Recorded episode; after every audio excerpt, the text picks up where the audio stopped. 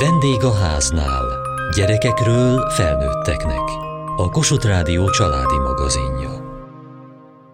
Apa kérdések rovatunkban hónapról hónapra azon gondolkodunk, vajon a gyermek életkorától függően milyen típusú apai jelenlétre van leginkább szükség. Mert hogy az egyértelmű, hogy egy apa a legnagyobb jót azzal teheti a gyermekével, ha jelen van az életében. Legutóbb lezártuk a 10-12 éves kiskamasz időszakot. Jöjjön a mélyvíz, a kamaszkor.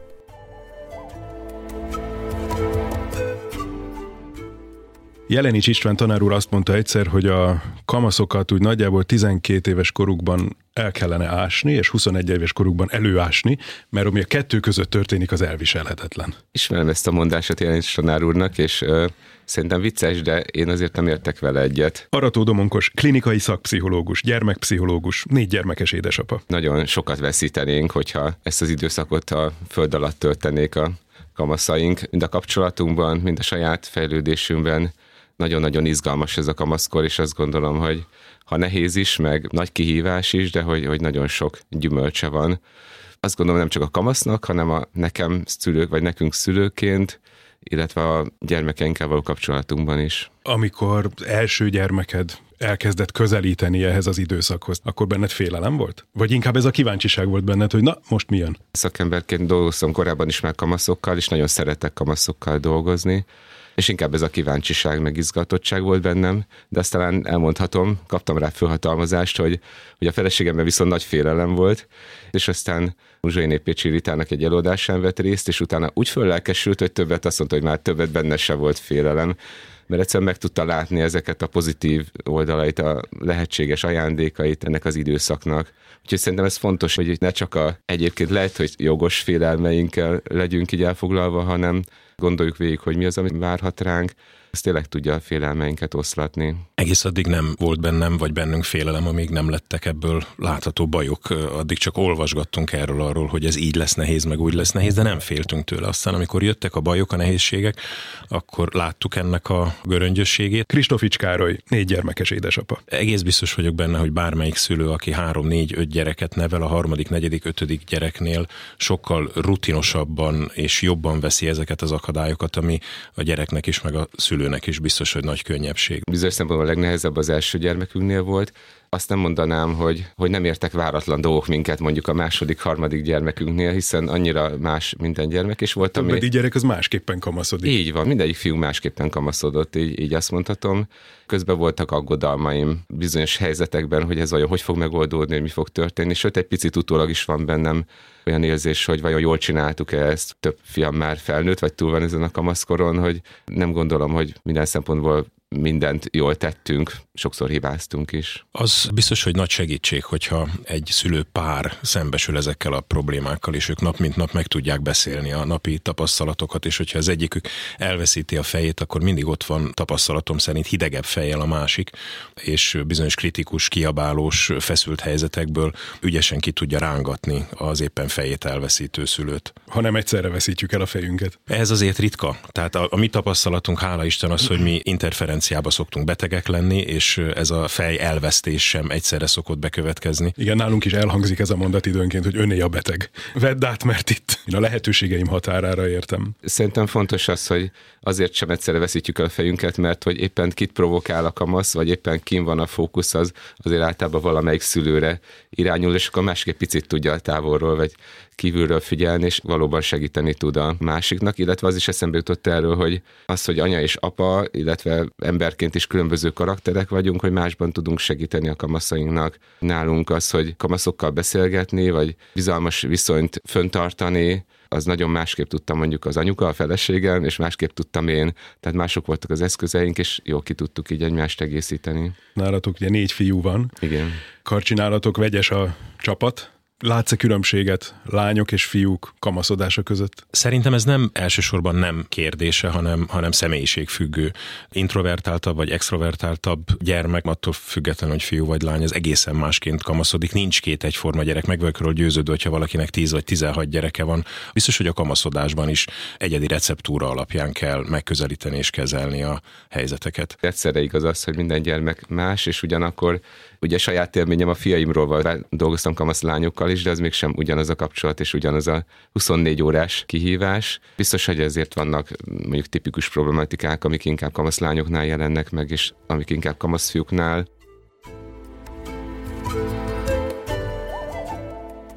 Arról beszélgetünk az apa kérdésekben hónapról hónapra, hogy apaként én hogyan tudok jelen lenni a gyerekem életében. Egy kamasz életében, legyen az fiú vagy lány kamasz, hogyan tudok jelen lenni akkor, amikor az üzenetek egy része arról szól, hogy ne legyél jelen. Hát hagyjál békén.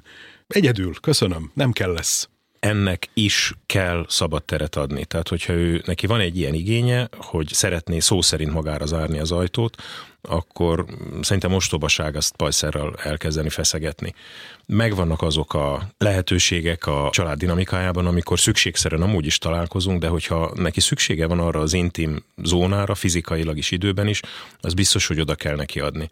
Nálunk általában ez az este szokott lenni, amikor egyfajta ilyen, ilyen lelki nyiladozás a legnagyobb bezártsági időszakban is az megnyilvánul, és ezeket viszont meg kell ragadni. Tehát akár mennyire fontos munkám vagy munkánk van, hogyha jön a gyerek, jön a kamasz, és kinyitja az ajtót, és kérdez, akkor mindent azonnal félre kell dobni, mert akkor az a prioritás, és ezeket a pillanatokat nagyon meg kell ragadni. Az a baj, hogy ezek a pillanatok többnyire este 11 és hajnali 3 között következnek be. De este 11 és hajnali 3 között a többiek legalább alszanak, és ezek valóban olyan intim, békés pillanatok, hogy akármennyire is lefordulunk a székről, vagy éppen az ágyról, szigorúan tilos kihagyni. Teljesen egyetértek ezzel, hogy, hogy nagyon fontos, hogy a kamasznak legyen saját intim tere, ugyanakkor nyilván vannak olyan helyzetek, ahol muszáj bizonyos témákat megbeszélni, de akkor el kell mondani, hogy arról most éppen miért muszáj beszélni, és partnerként az értelmet használva lehet ezekről beszélgetni. Feleségemnek az kifejezetten stratégiája volt, és talán így egy kicsit úgy el is kerültük ezt a 11 és 3 közöttöt, hogy amikor így hazajönnek a fiúk este, valami finom étellel így, így megkínálni őket, és azt, azt szoktam csak úgy, úgy kicsit messzebbről hallani, hogy akkor a feleségem meg az adott fiú ott üldögélnek a konyhában. Nem tudom, hogy ez tényleg mennyire fiús dolog, az előbb beszéltünk a különbségről, de a fiúkat mindenképpen ezzel meg lehet így fogni, hogy megállapodnak, finomat tesznek, és akkor nagyon jó beszélgetések tudnak így köztük itt történni. Ez, amiben én kevésbé vagyok így jó. Én inkább, ami nekem így jobban megy, amikor úgy mindannyian ülünk a vacsoránál, és akkor ez egy alkalom, hogy összetalálkozzunk, és akkor egy kicsit úgy inspirálni, hogy egy olyan izgalmas színvonalas beszélgetés alakuljon ki, amikor tényleg lehet a világ dolgairól beszélgetni, vagy akár filozófiai kérdésekről, hogy ez meg inkább az én asztalom, és egyrészt meg tudnak ők nyílni, másrészt egy picit egymásnak is meg tudják mutatni, vagy egy kicsit mintát is mutatnak a nagyobbak a kisebbeknek. Amikor a feleséget beszélget mondjuk egy tál étel fölött, akkor ebbe a beszélgetésbe te nem tudsz, vagy nem akarsz harmadikként belépni? Ilyenkor ezt úgy tiszteletben tartom, és nem akarok belépni, de éppen tegnap vacsoráztunk éppen a feleségemmel, amikor megérkezett a éppen kamaszodó fiunk, és akkor valahogy meghívtuk őt, és leült kettőnk közé. Annyira jó hangulata volt, ahogy kettőnk között ült, és mind a ketten ráfigyeltünk, és mind a ketten tudtunk vele egy beszélgetni ez pont egy másfajta helyzet volt, és nagy öröm volt bennem is, hogy ebben én is egy részt tudok venni. Az nálunk is tudatos készület a feleségem részéről, hogy a mi van enni kérdésre mindig van jó válasz. Érdekesek ezek a családi közös étkezések, mert persze mi szülőként azt szeretnénk, hogy mind a hatan és minden étkezésnél együtt üljünk, de ezt se lehet véres karddal elérni, tehát nálunk a kamaszok megkapják azt a szabadságfokot, hogyha ő nekik dolguk van, nincs kedvük, akkor fájdalom, és ezt mindig elmondjuk nekik, hogy ez fájdalom, de távol maradhatnak a közös étkezésektől. Amikor viszont sikerül a hat embert leültetni egy asztal mögé, akkor azt igyekszünk verbálisan is mindig megerősíteni, hogy na ugye milyen jó volt disznófülőek, hogy mind a hatan itt voltunk. Ez fontos szerintem az egész kamaszkor kapcsán, meg a változás, meg a távolodás kapcsán, hogy nekünk ez egy ilyen nehéz tapasztalatunk volt, hogy hát nincsenek otthon. Nem csak érzelmileg távolodnak, hanem fizikailag nehéz velük itt találkozni, nehéz összehozni egy olyan alkalmat, ahol mindannyian így jelen vagyunk. Ennek az ellensúlyozására kitaláltunk vasárnap délutánonként egy ilyen teázós délután, amit arra is fel tudtunk használni, hogyha a következő héten valami program, vagy bármi volt, akkor ezeket meg lehetett beszélni. Tehát kicsit ez a partnerség, közös gondolkodás is meg tudott itt jelenni, amit ők is élveztek, hogy komolyan vesszük őket, de közben meg a hangulatait a evésivás kapcsán ez is meg tud teremtődni. Havonta előre meghatározunk egy napot, ez általában az egyik vasárnap, ami úgynevezett családi vasárnap. Mindenki beírja a naptárjába, és nagyon jó hangulatúak szoktak lenni, és élvezik, hogy, hogy akkor tulajdonképpen reggelitől vacsoráig együtt vagyunk.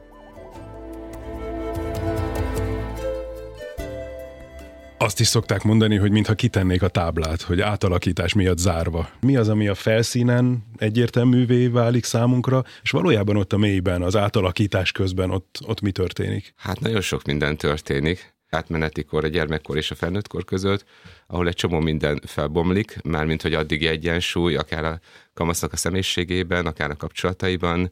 Azt éli meg, hogy amiben addig biztos volt, amiben bízott, ami stabilitást adott neki, az hirtelen olyan bizonytalanná válik, és azok az új stabilitások, rendszerek, fogóckodók, amik majd a felnőttkorban alakulnak ki, még nincsenek jelen bizonytalanság, egy, egy identitáskeresés, szerepeknek a kipróbálása, ezzel párhuzamosan a fizikai, a biológiai változások, amik közérzeti szinten is nehezítik az ő jelenlétét vagy működését, tehát egy nagyon-nagyon intenzív változás történik.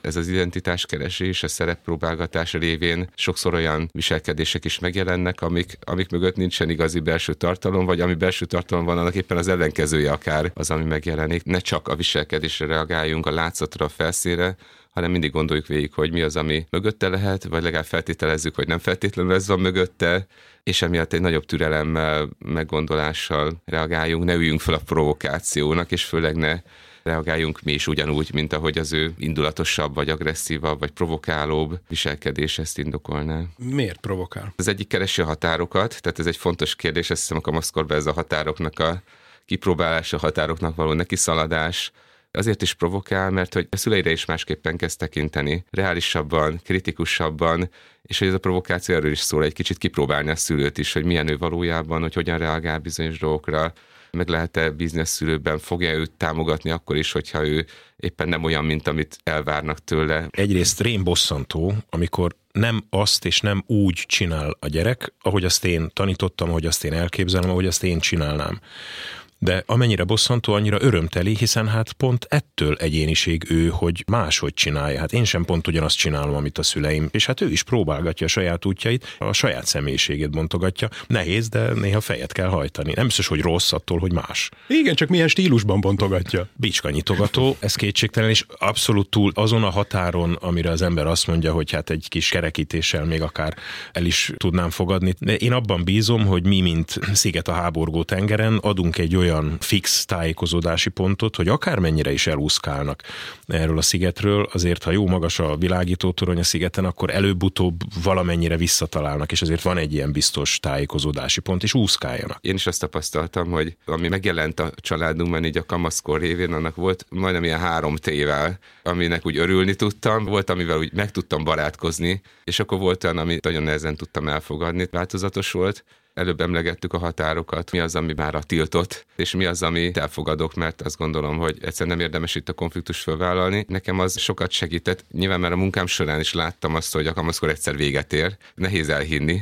Másrészt pedig hát tapasztaltabb szülőktől is hallottam ennek kapcsán reményteli ígéreteket, és most már én is tudom, és saját gyermekeimnél is megtapasztaltam, hogy tényleg azok az értékek, amiket át akarunk adni, azok bár úgy tűnik rövid távon, hogy te jó ég, de hosszú távon meg, hogy mennyire tényleg át tudnak menni, hogyha hitelesen képviseljük őket.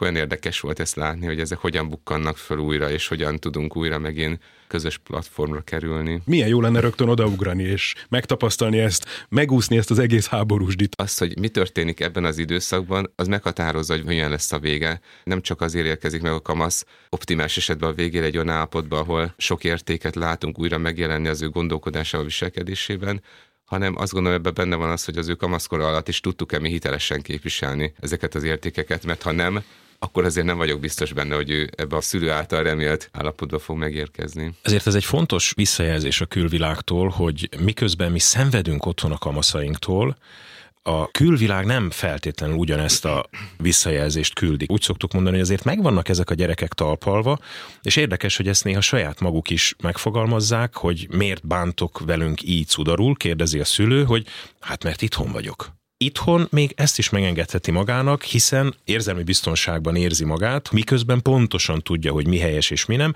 és a kapunk kívül sokkal barátságosabb, kedvesebb arcukat mutatják a világnak. Úgy differenciálnám ezt egy képet, hogy például az egyik fiunk pont fordítva mutatta ezt a képét, otthon ő udvarias volt és kedves volt, és aztán az iskában olyan híreket kaptunk, hogy azért megijedtünk egy kicsit. Szerették őt az iskában nagyon, de a csibészségeivel azért előbb-utóbb nagyon tele lett a hócipője mindenkinek, és számomra meg nagyon szokatlan élmény volt bemenni a suliba és az igazgatóval arról tárgyalni, hogy hát ez azért így nem mehet tovább. Úgyhogy azt gondolom, hogy ebben is nagy különbség van. A hangerőnek van egy határa, a kifejezés készletnek van egy határa, és a gesztusoknak is van egy határa, amit hát azért bocs, értem én, hogy kamasz vagy meg, értem én, hogy átalakítás zajlik, értem, hogy lázadás van, na de azért egy minimális tiszteletet azért tartsunk. Tényleg hát a kamaszokkal vannak konfliktusaink, de én abban, hogy egy konfliktus közepette a tisztelet mondjuk nem olyan szinten jelenik meg, ahogy azt én elvárnám, én arra nem feltétlenül reagálnék abban a helyzetben. Több okból sem. Az egyik az az, hogy valamiről ott szó van, és hogyha én a stílusba megyek nagyon bele, akkor ő azt fogja érezni, hogy én nem értem meg, hogy valójában miről van szó, és másról kezdek beszélni. A másik pedig, hogy ilyenkor hiába mondanám, amikor ő teljesen föl van borulva és indulatos. Tehát ha erről mindenképpen azt gondolom, hogy fontos beszélni, akkor valószínűleg egy olyan helyzetben, amikor már ő lenyugodott, és kinyílik a füle arra, amit én szeretnék mondani. Az nálunk alap elv, hogy nem vágunk egymás szavába. Azt abban a pillanatban megkapjuk a kamasztól, hogy szavamba vágtál. És igaza van egyre inkább egyenrangú partnerek vagyunk, és sokkal inkább egy ilyen kölcsönösséggel lehet tiszteletet kivívni, semmint egy ilyen én megmondom neked, hogy merre van előre. Bár ne lennének ennyire pontos tükreink, időnként I- rosszul esik. Igen, ez a tükör, ez, ez jutott nekem is eszembe, hogy tiszteletet azzal lehet kivívni, hogyha az ember tiszteleteméltó, tehát hogyha hiteles, hogyha ő valóban azokat az értékeket, amiket elmond és elvár, azokat maga is képviseli. Nincs arról szó, hogy nem hibázik időnként, de nekem sok ilyen beszélgetésem volt a fiúkkal, hogy akkor most miért csináltam így, és hogy nem ezt mondtam, és akkor én próbáltam elmondani, hogy mi az, amire törekedtem, lehet, hogy valami nem sikerült ebben, de hogy igyekszem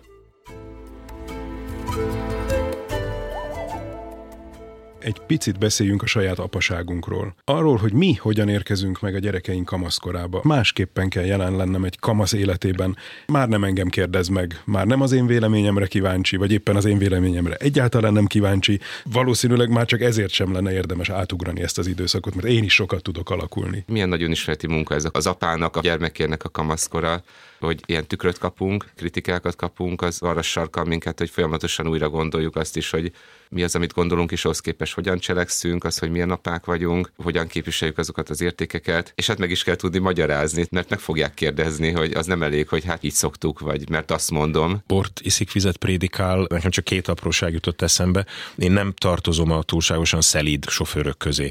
Mondjuk így, hogy lendületesen vezetek de ha ő ezt lemásolná, és én úgy látnám a nem sokára elvileg jogosítványa rendelkező gyerekeimet vezetni, biztos, hogy nagyon kétségbe esnék. Ha te ülnél az anyós ülésen, mit mondanál? Kiszállnék, az biztos. A másik, szoktuk mondani a kamaszoknak 10-kor, 11-kor, éjfélkor, hétköznap, hogy kapcsold már le a villanyt, feküdj le, és ha visszakérdez, hogy miért te nem ott ülsz az íróasztalnál és dolgozol, így nehéz elmagyarázni a pihenésnek a fontosságát. Én nagyon élveztem, mikor a gyerekeim kicsik voltak, és lehetett vezető apukának lenni, meg, meg úgy odabújtak, meg egészen más volt a kapcsolatunk velük. Nosztalgiával is gondolok vissza erre, de amikor a gyermekeim kamaszok lettek, úgy éreztem, hogy változtatnom kell, és ezt nem is egy kényszerként éltem meg, hanem ehhez az életkorhoz egy új, izgalmas, másfajta apai viselkedés illeszkedik. Nagyon furcsa furcsa is lenne azt így megőrizni. Minden életkorban lehetett találni egy olyan új pontot, ahol egy kicsit jobban be lehet őket vonni a családról való gondolkodásba. Tehát, hogy nagyon sok minden van, amit én nagyon nagy örömmel éltem meg.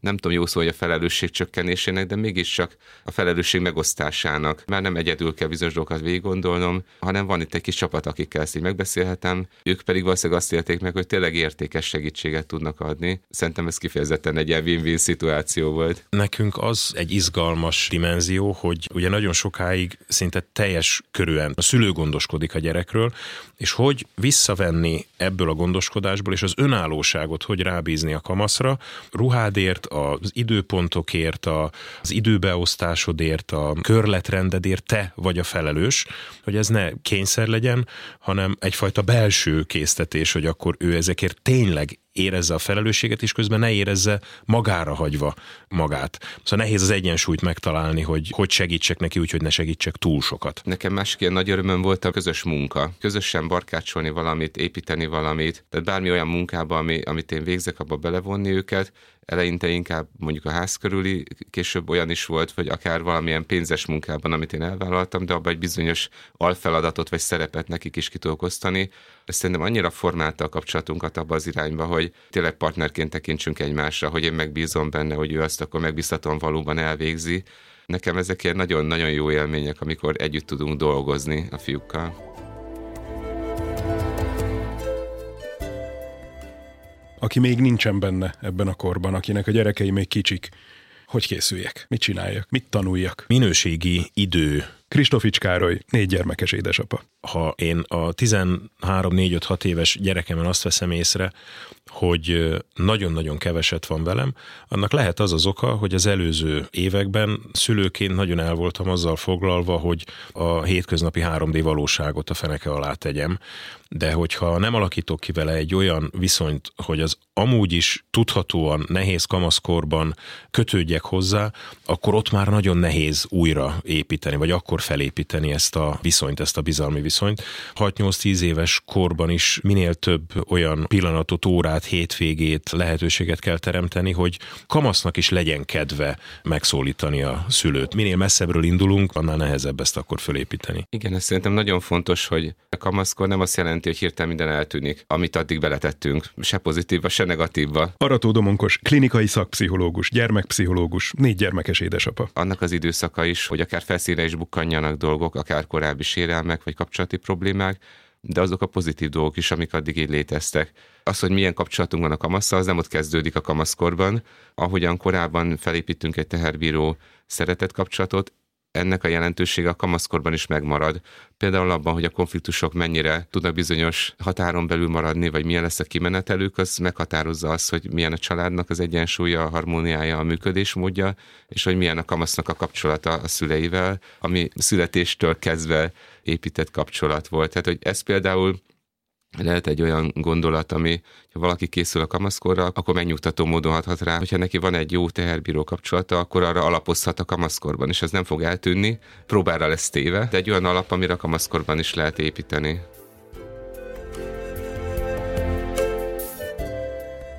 Apa kérdések rovatunkban arról tanakodtunk, milyen apai jelenlétre van szüksége egy kamasznak. A következő hónapban innen lépdelünk tovább. Addig is várom apai vagy apasággal kapcsolatos kérdéseiket a vendégháznál kukacmtva.hu e-mail címen. Kövessék műsorunkat podcasten, vagy keressék adásainkat a mediaclick.hu internetes oldalon. Műsorunk témáiról a Kossuth Rádió Facebook oldalán is olvashatnak. Elhangzott a vendégháznál. A szerkesztő riporter Süveges Gergő. A gyártásvezető Mali Andrea, a felelős szerkesztő Hegyesi Gabriella.